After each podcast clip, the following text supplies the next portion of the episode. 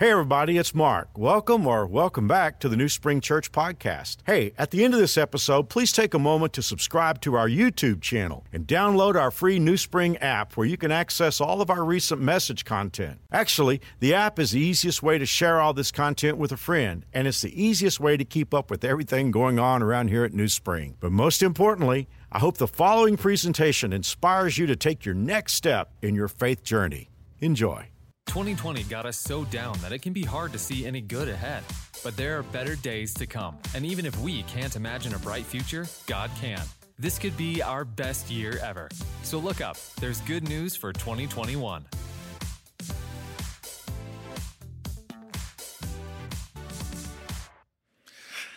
In the interest of full disclosure, I should tell you that uh, I had a different talk planned for this weekend um, at a different Bible story and a different outline, a different talk all ready to go.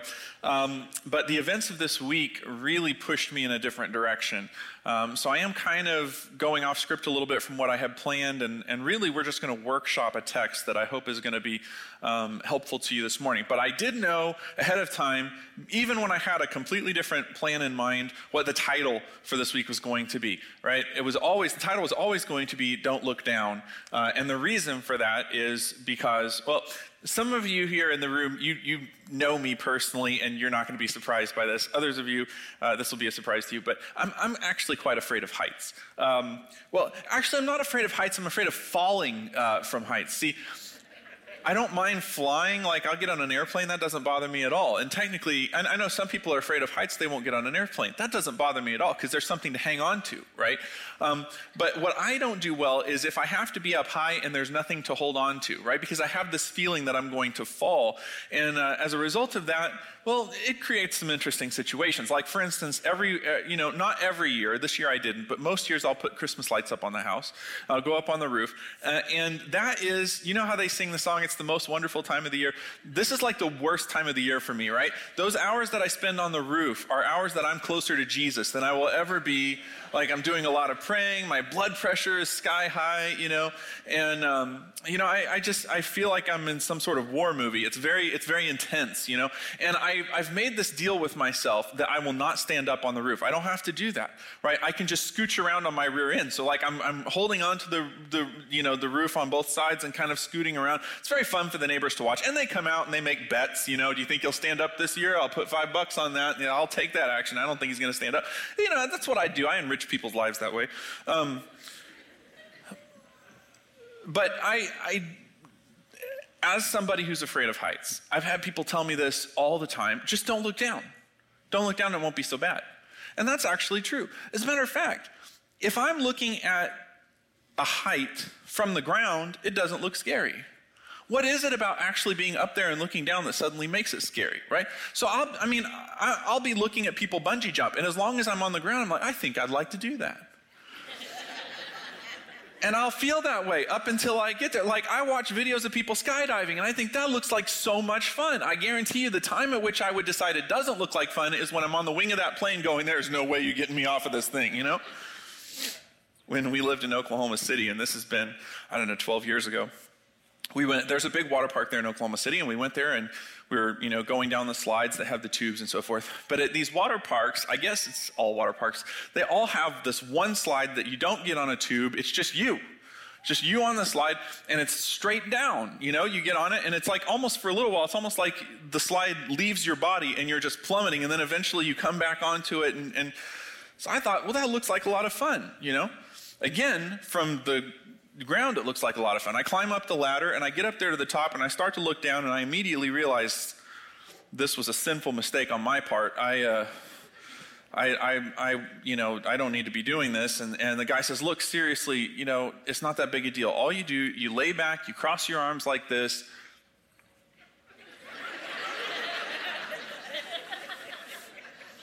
I begin to think about other situations in which they want you to lay back and cross your arms like this, you know? Aren't you getting me ready for my casket in case this doesn't work out? I, I don't think I want to do that, you know? So I decide not to. And boy, you know, there's just there's just something about having to ask five year olds to get out of the way as you're going backwards down a ladder from a from a water slide. It just takes a hit to your masculinity, I guess. But I It is true, isn't it, that when you look down from a height, it makes it worse. It's funny, if you can keep, if you can keep your eyes level so that you don't realize how high you are, it's not that big a deal. But once you look down, it makes it worse. Well, I guess in a metaphorical sense, we could use that, couldn't we? Because there's a sense in which our focus impacts our fears. What we choose to look at, what we choose to direct our focus toward, that impacts whether we feel courageous or whether we feel fearful. And I want to talk this week, and this is why I told you I kind of changed paths, because I kind of had a different plan for this week. But as a God fearing, America loving person in 2021, I have become more and more impressed by the importance of being careful what I focus on right now. Because if I focus on the wrong stuff, I'm just not going to make it. I got to focus on the right stuff. So, this talk, and, and because it was changed late in the game, may not be quite as polished as the typical talk that I try to bring. But I'm just going to walk us through a passage that talks about how important it is to focus on the right things and how that impacts the outcome of what we are able to do in this world through the power of Jesus Christ. And we're going to find this in Matthew chapter 14. If you have your Bible or your electronic reading device, this is a good week to follow along because we're going to stay in Matthew 14 the whole time what's happening in Matthew 14. So we're going to pick up about mid chapter, but what's happening so far, early in the chapter, the disciples are following Jesus around as he's teaching, and Jesus is drawing these big crowds as he's teaching. And they're, they're quite a ways out from town, any town. And Jesus is teaching to these thousands of people, and evening is starting to set, and uh, Jesus the disciples come to Jesus and say, Look, you better dismiss these people because we're nowhere near where they can get food. It's going to take them a while to travel to go get food before the end of the day. And Jesus looks at the disciples and says, You feed them. Of course, they don't have any food to feed them with. And there's not like they could go get food somewhere. There are no McDonald's, no Burger Kings out there where they're at. And then on top of all that, they had no money. The disciples were, their occupation was following Jesus around in his ministry. They hadn't, they, they, and they understood that the crowd was so big, if they got jobs and worked for a long period of time, they still wouldn't have enough money to feed all these people. So they realized the absurdity of what Jesus told them to do. Meanwhile, and I got to give Andrew credit. Andrew, one of Jesus' disciples, started canvassing the crowd to figure out did anybody have any food. And he finds this little boy who brought a box lunch. Mom packed him a lunch. And the lunch has five little loaves of pita bread. We're not talking loaves of bread like you go get at the store, right? We're talking about little pita loaves, five pita loaves of bread, and, and two fishes. And, and, you know, when I think about fishes, I think about, you know, when you go fishing and you catch fishes. If I catch them, they're like, see, I do catch and release, so I can tell you they're whatever size, you know, it sort of grows over time. But the, that's not what kind of fish we're talking about. We're talking about little sardines. These, these were just little tiny, tiny fish that were supposed to give the bread flavor. That's all they were there for. And yet, as you recall, if you've read this passage, Jesus would bless this food, and as he would break it apart, it kept growing to the point that they fed thousands of people. I mean, imagine this. Think about what an event planner has to go through to feed thousands of people. And Jesus fed thousands of people from this little boy's sack lunch. What was the lesson the disciples were supposed to learn? The disciples were supposed to learn that when you're with Jesus, the things that would constrain you don't constrain you. The rules don't apply when you're with Jesus. When, when you're with Jesus, all kinds of things can happen, all bets are off. So, what you would normally, this is important, what you would normally tell yourself, I can't do, you can do if you're with Jesus. That's the whole point of Philippians 4.13. We say, I can do all things through Christ. When I was a kid, I thought, well, then that means I can go lift the piano. And then I would get disappointed because I couldn't lift the piano. That's not the point. The point is, whatever God wants to do through you and whatever God asks of you is possible. If Jesus is on your side, He can make it happen. So we don't ever tell God, I can't do what you've asked me to do. When God asks us to do something, He'll make it work. And that's what happened with the disciples. That's the lesson they should have learned. But they were a little slow on the uptake. And you'll see here in a little bit that the Bible actually tells us they didn't quite learn the lesson they were supposed to learn. So Jesus feeds, and by, by the way, not only did they feed the thousands of people that were there, but there were 12 baskets of leftovers afterward. Now, why were there 12 baskets of leftovers? I, am just making a hunch here. This is just a this is just Jonathan intuition. I think there were 12 baskets of leftovers because Jesus wanted each of the 12 disciples to have to carry a basket back to this lady's house where she packed the lunch for her little boy, right? She packs him a little sack lunch. She opens the door. What's all this? And her little boy says, "It's just leftovers, mom. It's just leftovers, right?" So that the disciples would get it in their heads that not only will Jesus equip you to do what he asks you to do, he will equip you to do even more than what he asks you to do. That's a big deal. So now we're coming off of this story of Jesus feeding the thousands. And in Matthew 14, we're going to pick up in verse 22. Immediately after this, so immediately after that miracle, Jesus insisted that his disciples get back into the boat and cross to the other side of the lake. Now, why? Does it say insisted? And the, the, Greek language is very clear here. This is a constraining, a compelling. You have to do this. You have to get into the boat and go to the other side. And the thing is, he's doing this while he is sending the people home, and he's going to go into the hills by himself to pray. So basically, he's saying, You have to get into the boat without me. The 12 of you got to get in the boat, go to the other side. I'm going to go do something else. So, why does it say he insisted? I, I could make a few guesses. I don't know for sure, but I can make a few guesses. One could be that they didn't want to be away from Jesus. Would you want to be away from Jesus if you were one of the disciples? I mean, this was a. Here's the deal. There were some people that loved Jesus. There were some people that hated him from the very beginning. And so it was a tenuous thing to be a disciple of Jesus Christ. But on top of all that, Jesus was where all the miracles were. I, I can understand if I'm one of the disciples and Jesus saying, I'm going to go over here, you go over there, I can understand how that'd be difficult.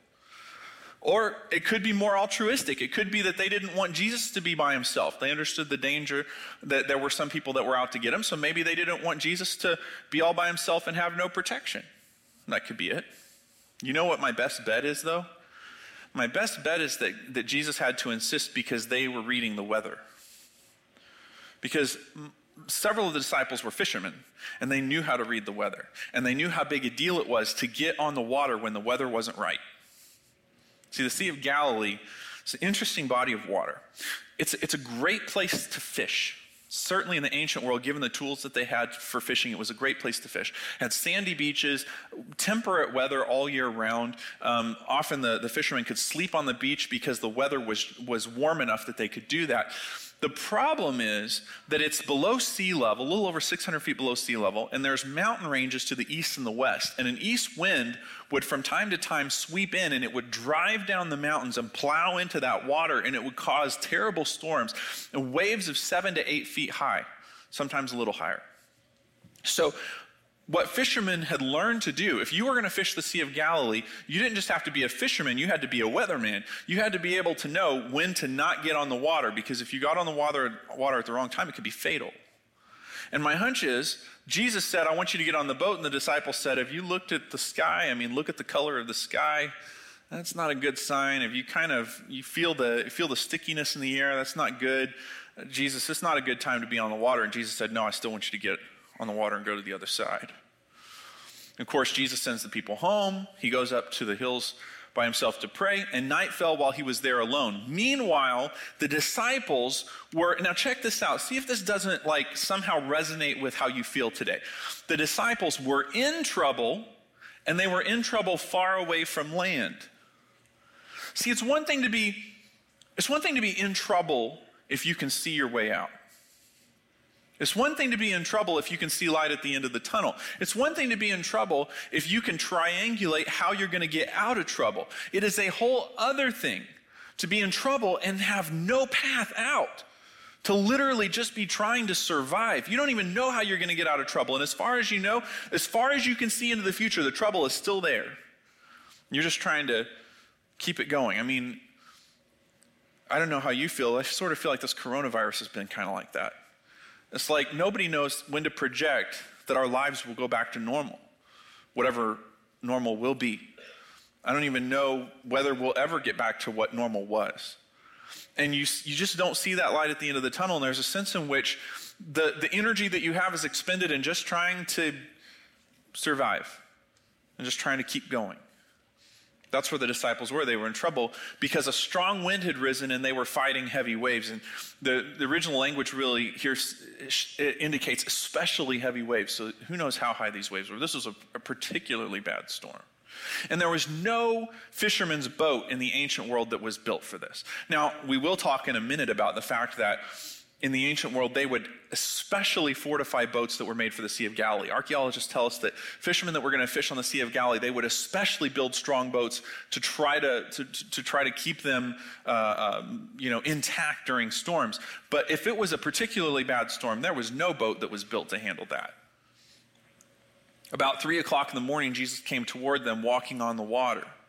Well, three o'clock in the morning, that's significant. That tells us, and Bible scholars tell us that if we do the math, this means that they had been fighting these waves for nine hours. Nine hours. You know what happens when you fight for your life for eight or nine hours? Eventually, the adrenaline stops firing and you just hit a wall and you crash. I know, I've experienced that. My wife and I, we talked about this before. My wife and I were in Colorado during the quote unquote 1,000 year flood. We were really at the epicenter of where the mudslides were. And for a period of time, myself, the other pastors and pastors' wives that were there, and the, the facility staff there, we, we spent an entire day, eight, nine hours, getting anything that we could bales of hay, rocks, pieces of wood, anything that we could to build up uh, channels so that the water would go away from the property, away from the animals, away from us. You fight for your life for eight or nine hours, I promise you'll get to the point where you don't even feel like you can go on because you just pushed and pushed and pushed and pushed until all the adrenaline's gone. And I think that's where these guys were. They had done everything they could just to keep the boat afloat.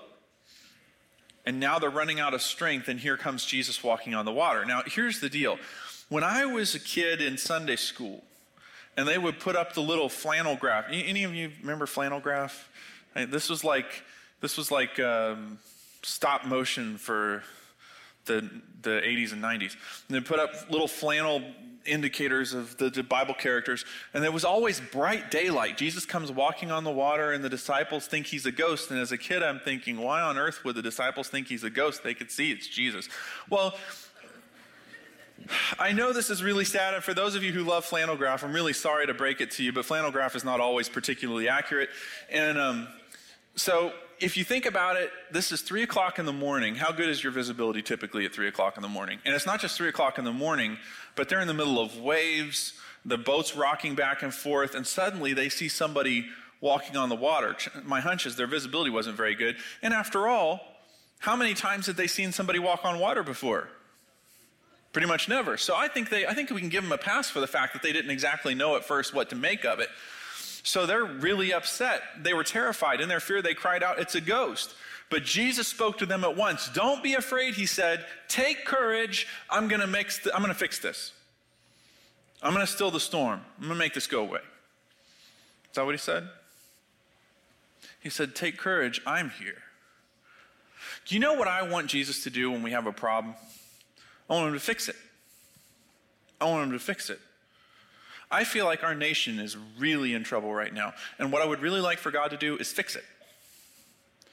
I feel like this coronavirus thing has just upended our lives. You know what I'd really like God to do? I'd like Him to fix it. I'd like Him to fix whatever problems you're going through. Some of you are going through problems with your family. Some of you sit in my office and tell me about the problems you're going through with your, in your families and your separation and divorce, and I want God to fix it. I want God to fix the problems that families are having with their kids. I want God to fix the financial problems that people come and sit in my office and talk to me about. But you know what? The truth is, God doesn't always fix the storm, but the one promise that He's given us is that He will be there in the storm. That's why He says, Don't be afraid, I am here. And the thing about it is, as Christians, it is critical, is mission critical that as Christians we are able to see beyond the fact that we're dealing with the storm and see the fact that the God that created this world, this planet, and sustains us with our every breath is in the storm with us. And that once He's in the storm, the reality of God being with us is more important than the reality of being in the storm. I'm, can I get political for a second? I'm almost never political. I've been reading Christians' comments. Actually, let me, let me make it even worse than that. I, I've been reading pastors' comments on blog posts, and I'm actually even a member of a pastors' group on Facebook, and I watch things that people write. I'm really concerned that as Christians, somehow we cannot get it through our heads that God is not up there wringing his hands saying, What am I going to do about the political situation in the United States? And, and the, beyond all of that, that somehow we have the impression that God has called us to be political commentators. God, God has called us to be something so much more important than political commentators.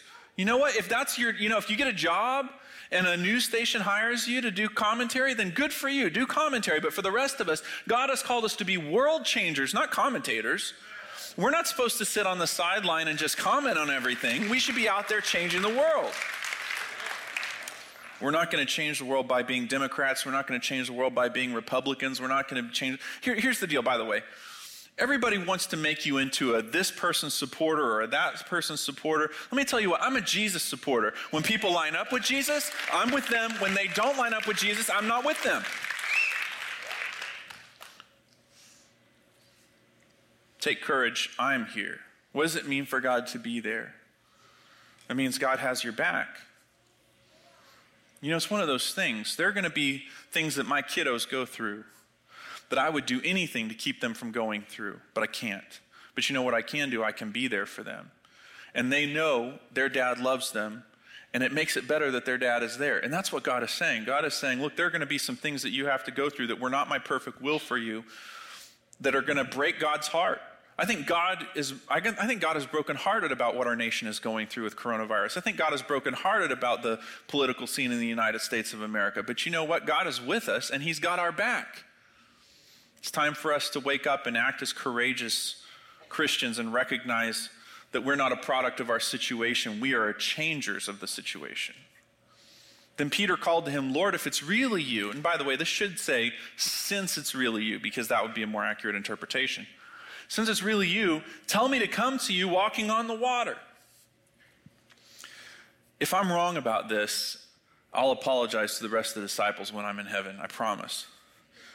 But I have a hunch that when Peter said, Since it's you, ask me to come out and walk to you on the water, that the rest of the disciples, other 11 disciples, are just rolling their eyes, going, That is so Peter. Because Peter had a way of he had a way of being a, a 0% or 100% personality. If he was in, he was all in. Sometimes he was too much in. You know, the Mount of Transfiguration, you have Jesus there, and and uh, Moses and Elijah show up next, and Peter's so excited. This is amazing. Jesus and Moses and, and Elijah. And he says, You know what? Uh, we should, you know, it's good for us to be here. We should create three temples. And beyond all of that, I want to go, Peter, you and who else is going to build three temples? I mean, the guy really would talk before. He's one of those people who had to hear things come out of his mouth to know what he was thinking.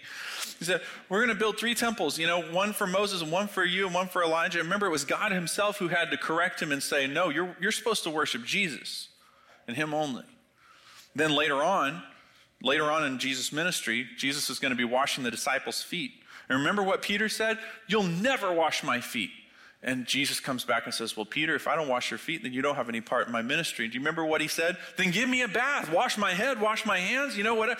I mean, this is Peter for you. I mean, you know, he's just, he's got that personality. When, when Jesus says he's going to go to the cross, Peter says, No, should never happen to you. And Jesus has to say, Get, get behind me, Satan.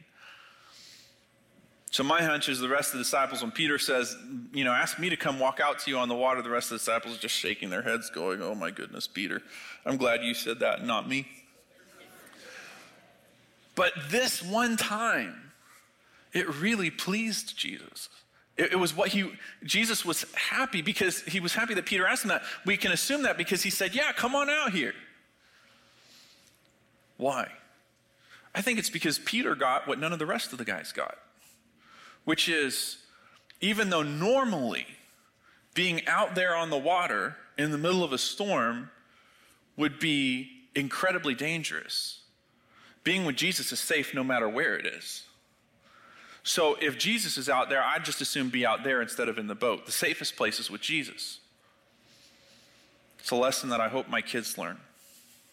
I don't know about you, but if you're my age or you're older, isn't it true that we're a little scared about the world that we're handing over to our kids? I mean, I'm a little bit concerned because it may not be safe to follow Jesus from a public perception place. The world may not believe. By the time this is all said and done, it may not look very safe to follow Jesus. It may actually look quite scary to follow Jesus. But I hope my kids understand the safest place is always with Jesus. No matter if it looks dangerous, no matter what people say, they can threaten you if they want to, but the safest place is always with Jesus. And that's what Peter had in his mind. The safest place is always with Jesus. Even if it looks like it's dangerous, it's still the safest place. So Peter went over the side of the boat and walked on the water toward Jesus. This is a bright and shining moment for Peter. I mean, this is a real huge deal.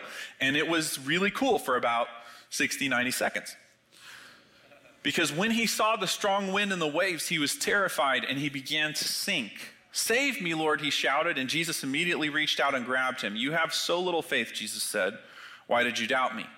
When they climbed back into the boat, the wind stopped. Then the disciples worshiped him. You really are the Son of God. I mean, they're finally getting it, they exclaimed.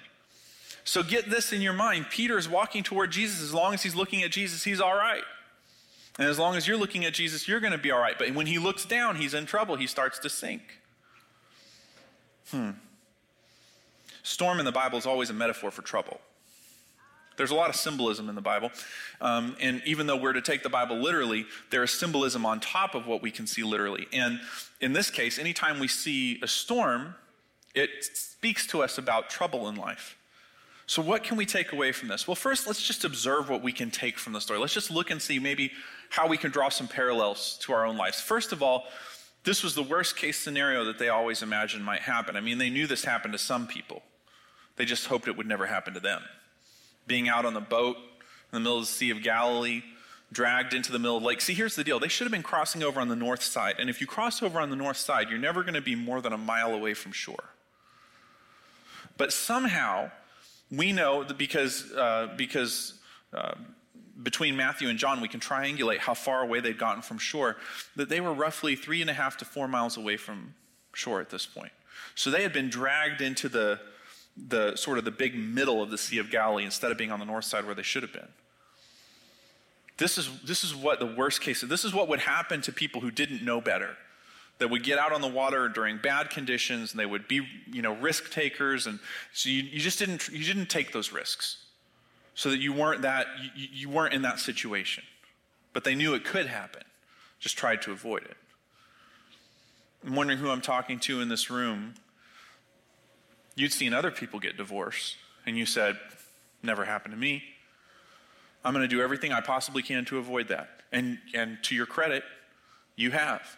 You've done everything that you could to try to make sure, because it was the worst case scenario. You knew it could happen, but you said, I'm not going to let it happen. I, I know it's not going to happen to me because I'm going to do X, Y, and Z, and I'm going to make sure that doesn't happen to me, but now it's the worst case scenario you're living it. It's happening to you. Or maybe you saw other people in desperate financial situations. And so you said to yourself, I know that that's possible. That's the worst case scenario. It's not going to happen to me. And I'm going to do this and this and this and this and this and this to make sure that it never happens to me. And then coronavirus hits and you lose your job and you go through financial hit after financial hit. And now suddenly you're finding yourself in the place that you said you would never be. It's that worst case scenario that you knew could happen, but you said it will never happen, but now it has happened and now you're having to deal with it.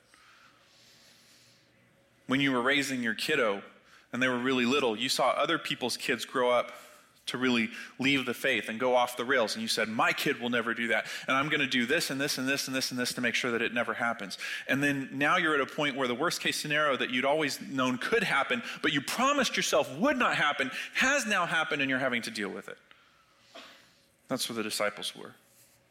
And after hours of fighting the waves, they were farther away from the shore than when they started. I don't know if you, if any part of you resonates with this, but there have been times in my life where I've been going through problem and I'm working as hard as I can to get through the problem, and yet it seems like the harder I work, the farther I get from the goal that I'm trying to reach.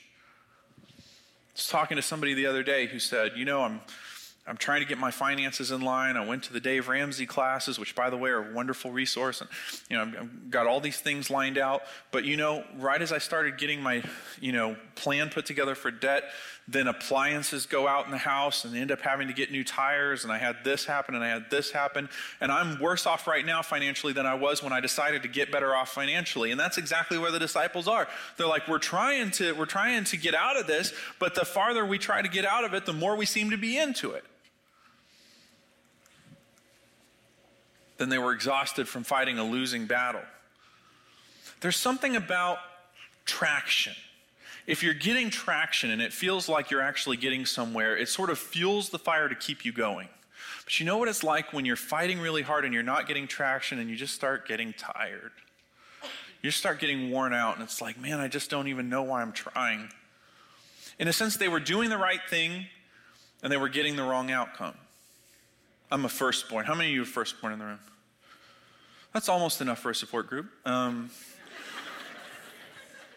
I, uh, t- I'm a typical firstborn.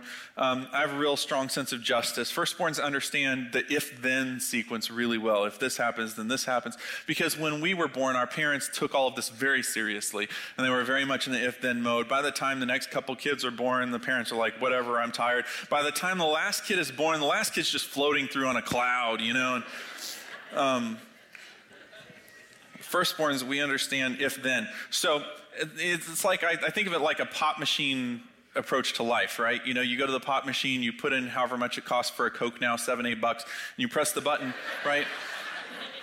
and nothing comes out. It's infuriating because you did what you were supposed to do, but you didn't get what you were supposed to get. And that's what's happening with the disciples. Jesus told them to get on the boat, cross the other side. They got in the boat, they tried to cross the other side. They did what they were supposed to do, but they weren't getting what they were supposed to get.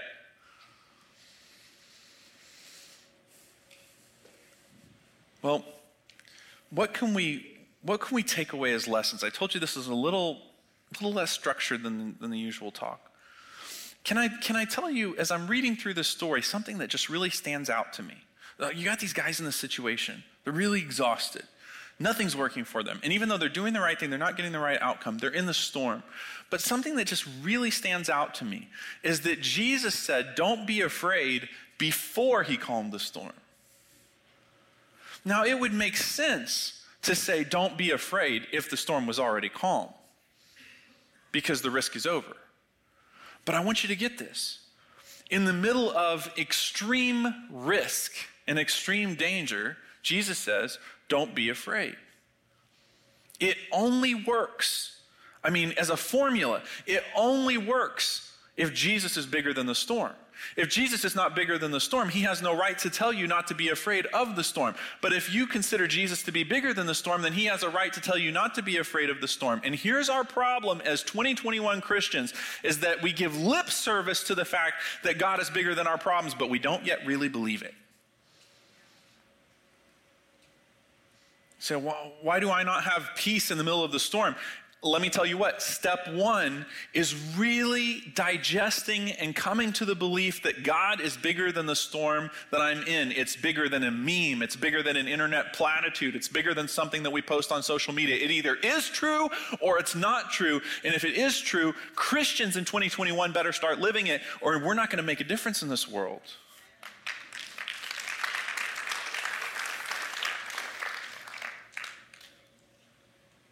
You know, I didn't mention this in the previous messages. But there's a verse in the Bible that talks about God's peace, and it says, God's peace passeth understanding. Passeth understanding. I, you know, when I was a kid, I I would read that and I would think passeth understanding was like, you know, on Thanksgiving when somebody passeth the potatoes to you. You know, God gives understanding to you, it passeth understanding. But actually, that word passeth there means it passes like you would pass somebody on the highway. It means to overtake, it means to get there first. In 2021, more than ever, we need a peace that gets there before the explanation. You know, the, if it is peace that gets there before understanding, that's what we need right now. We need peace that happens before we understand why. We need peace that comes before we understand what is the solution going to be. We need peace that comes before we understand why people do the crazy things that they do. We need peace right now. And that, the Bible says the only place to get that kind of peace is from God.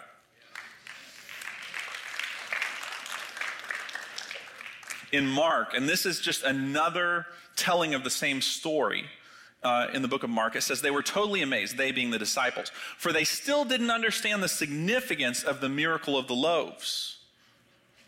Well, it's easy to point fun, poke fun at the disciples. Yeah, you guys still didn't get it.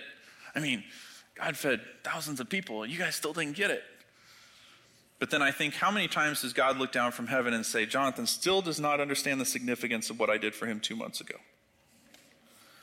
He still doesn't understand how important it is that I brought him through this a year ago. He doesn't remember how deep in trouble he was, and he still doesn't understand the significance of what it was that I brought him through that. It's so weird, isn't it? That Satan's first order of business in a crisis is to erase your memory of all the crises that you've been through before that God somehow helped you through. The, the, the, main thing that we need to, to bask in, to really center ourselves in, is that if God has brought us through crisis after crisis after crisis after crisis before, what would convince us that He's not going to bring us through this one? If He brought us through those, He's going to bring us through that. We've got to understand the significance of what God has brought us through if we're going to have calm in the storm. The significance of the miracle. What can we learn from Peter? Well, first off, the boat represented everything Peter had been taught to trust. He'd been taught to trust this boat the way that we're in Wichita, we're taught to trust our basements and our storm shelters. The boat is there for you to keep you safe on the lake. That they were ta- Peter was taught to trust his experience and his intuition. But how many of us know that the things that you've been taught to trust will often let you down? Here's, here's the thing. I told you I've been reading, and, and, and interestingly, I'm, I'm just going to go ahead and say it most of what I was reading over the past few days were things that pastors were writing, fellow pastors. And I sit there and I scratch my head and I go, what on earth gave us the impression that our job was to trust any single political party? I mean, I, I get it. There are things, we've been taught to trust certain things, but at a certain point, you have to realize that just because you've been taught to trust something doesn't mean that it is trustworthy. Ultimately, there is one source of trustworthiness, and it is God. When organizations and people's character line up with God, then, then they're trustworthy. When their character doesn't line up with God, then they're not trustworthy.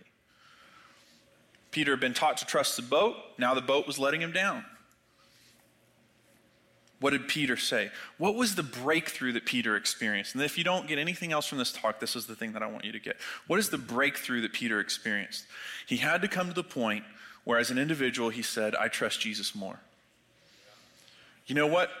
I have skeptical trust about other things in my life, understanding that there is no perfect person, there is no perfect organization, there is no perfect group of people. So I trust to degree Amen. I, I, trust certain things to a degree, but when it comes to Jesus, I bank all my trust. There's no skepticism there. It's not to a degree. I trust him more. So you can compare it to anything else. Do I trust my spouse? Yes, I trust Jesus more. Do I trust my church? Yes, I trust Jesus more. Do I trust a political party? Very little. I trust Jesus way more. And Peter's saying, it doesn't matter if it looks dangerous with Jesus, I know that's the safest place to be. Now, I told you the name of the talk is Don't Look Down. I'm already in overtime. Could I have just a few more minutes? I just want to talk about the cost of looking down. Because we need to get this in our groundwater. The things that happen to us when we look down. Notice again, when he saw the strong wind and waves, he was terrified and began to sink. So, first off, when we look down, we become obsessed with the size of the problem.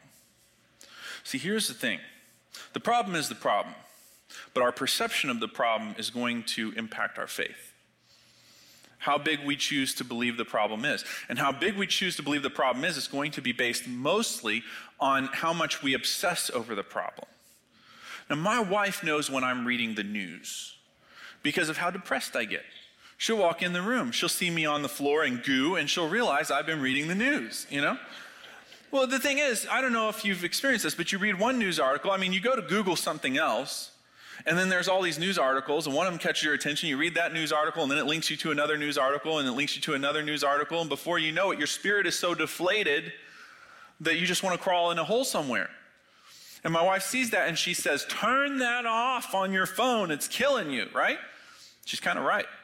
Because what happens is we, I mean, our grandparents, they would get at most the daily paper and maybe a couple of broadcasts. That's how they would get their national news. Today, we're seeing new articles pop up every five minutes, and we're digesting this steady stream of acid, and then we're wondering why we have indigestion. You become obsessed with the size of the problem. Here's what Peter understood at some point in your Christian life, you're going to have to decide either to major on the size of the problem or to major on the size of your God. You're going to have to choose. You're either going to obsess about the God who holds you firm in the middle of this, or you're going to obsess about all the things that seem scary and risky and like they're going to take you out. Here's the second thing. If you look down, the second thing is we let the problem dictate our emotions. We let the problem dictate how we feel. Check this out. It says, when he saw the strong wind and the waves, he was terrified. That means that his emotion was something else before that. I don't know what it was. Hope, excitement, going over the boat to walk to Jesus. Maybe it was relief that as long as he was with Jesus, he was going to be safe. How many of us know that when we're in the zone with God, when we're connected with God, our emotions are right where they need to be. It's like this beautiful calibration that our emotions are where they need to be when we're in the zone with God. But when we become obsessed with everything that's going on around us, suddenly our emotions are just plummeting. That's when he became terrified, is when he looked at the waves. All right, here's the last thing. When we look down, we miss the miracle. I mean, it's kind of a big deal to be walking on water, don't you think? I mean, there were no cell phones, but I'd be taking a selfie, you know kind of a big thing, right? But it only lasted as long as he kept his eyes on Jesus. See, sometimes I work with people and they get so frustrated at themselves because they start, you know, they'll call it turning over a new leaf. I started on a journey toward God and I got in a small group and I really was on fire for God and that lasted for like six weeks and then I just, I don't know what happened. I'll tell you what happened. The world crowded in and we started to take our eyes off Jesus and then we sort of just sort of fell out of it. Taking our, putting our eyes on Jesus is the most important thing we can do and not looking down. So let me ask you a practical question. Let's get practical. We've been talking abstract this whole time. Let's get really practical. What can you do that can help substantiate that peace in your heart during this time? I want you to know that as a Christian, you're going to always have this war within you between two forces that are very powerful. One force is your faith, the other force is your fear. They're going to be going at each other like this all the time. That's normal. There's nothing wrong with you. That's how it is. Now, which one is going to win? You remember that old riddle that they used to say if you have two bulldogs that are the same size and they're fighting each other, which one's going to win? And it's the one that you feed the most? It's going to matter which one you feed the most. I'm asking you a question the life, your life, the way that you have it orchestrated right now, are you feeding your faith or are you feeding your fear? What you look at, what you look at online, is it feeding your faith or is it feeding your fear? The conversations that you have with other people, is it feeding your faith or your fear? Right? The self talk, the things you tell yourself, is that feeding your faith or is it feeding your fear? Say, Jonathan, I don't know how to feed my faith. I want to have stronger faith, but I don't know how to feed my faith. Well, the Bible says faith comes from hearing, and hearing through what? Through the word of Christ. Could I, could I give you a challenge? This is a challenge I'm going to I'm going to do myself. I wouldn't ask you to do something that I wouldn't do. I'm going to do this myself. Just for a week. This is a week long challenge. You can do this just for a week. In the next week, the average American will spend 15.7 hours on social media. And actually, that's a low estimate. And I think that's probably, I think most people would agree with me that's a low estimate, but that's on the low side. 15.7 hours on social media. If you were to take whatever your social media app of choice is off of your phone for a week, I know everybody gasps. if you were to take your favorite social media app off your phone for a week and put the Bible app on your phone. And every time you were tempted to go on social media, every time you would have pressed the button for social media, if you pressed the button to look at the Bible, here's the cool thing. In 15.4 hours, you could read the entire New Testament. In less time than most of us are spending on social media in a week, you could read the entire New Testament the Gospels, the Pauline epistles, the book of Revelation that tells us about what is, what's to come. In three weeks, you'd have the whole Bible read. Remember how you used to go through the store and they'd have the one year Bible? because we were trying to excite people about the fact you could read the whole Bible in a, in a year. Most of us could read the whole Bible in three weeks if we read it at the same pace that we read social media. See what I'm saying? Are we feeding our faith or are we feeding our fear? But here's the thing if this room, just this room, not even all the services at New Spring this weekend, if just this room would commit to grounding ourselves in God's word instead of grounding ourselves in all the news reports and all the craziness that's going on in this world, we could change this world. We absolutely could do it. Let's do that. Let's choose to trust God and understand that He is in control and give Him our life and say, no matter what it looks like, it may look dangerous out there, but where Jesus is, that's the safest place to be, and that's where we're going to be. Let's pray. Father, thank you so much for this wonderful group of people that are here today. Help us to have courage in difficult times and to know that you are with us. Help us to follow you only and to know that you will always be there for us.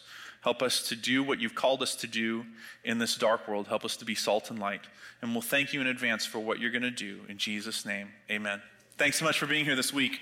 Once again, thanks for listening. If you live in Wichita, the surrounding area, we'd love for you to engage with us in one of our weekend services. For directions, service times, and information about our incredible kids and student environments, visit us at newspring.org. One more time, newspring.org.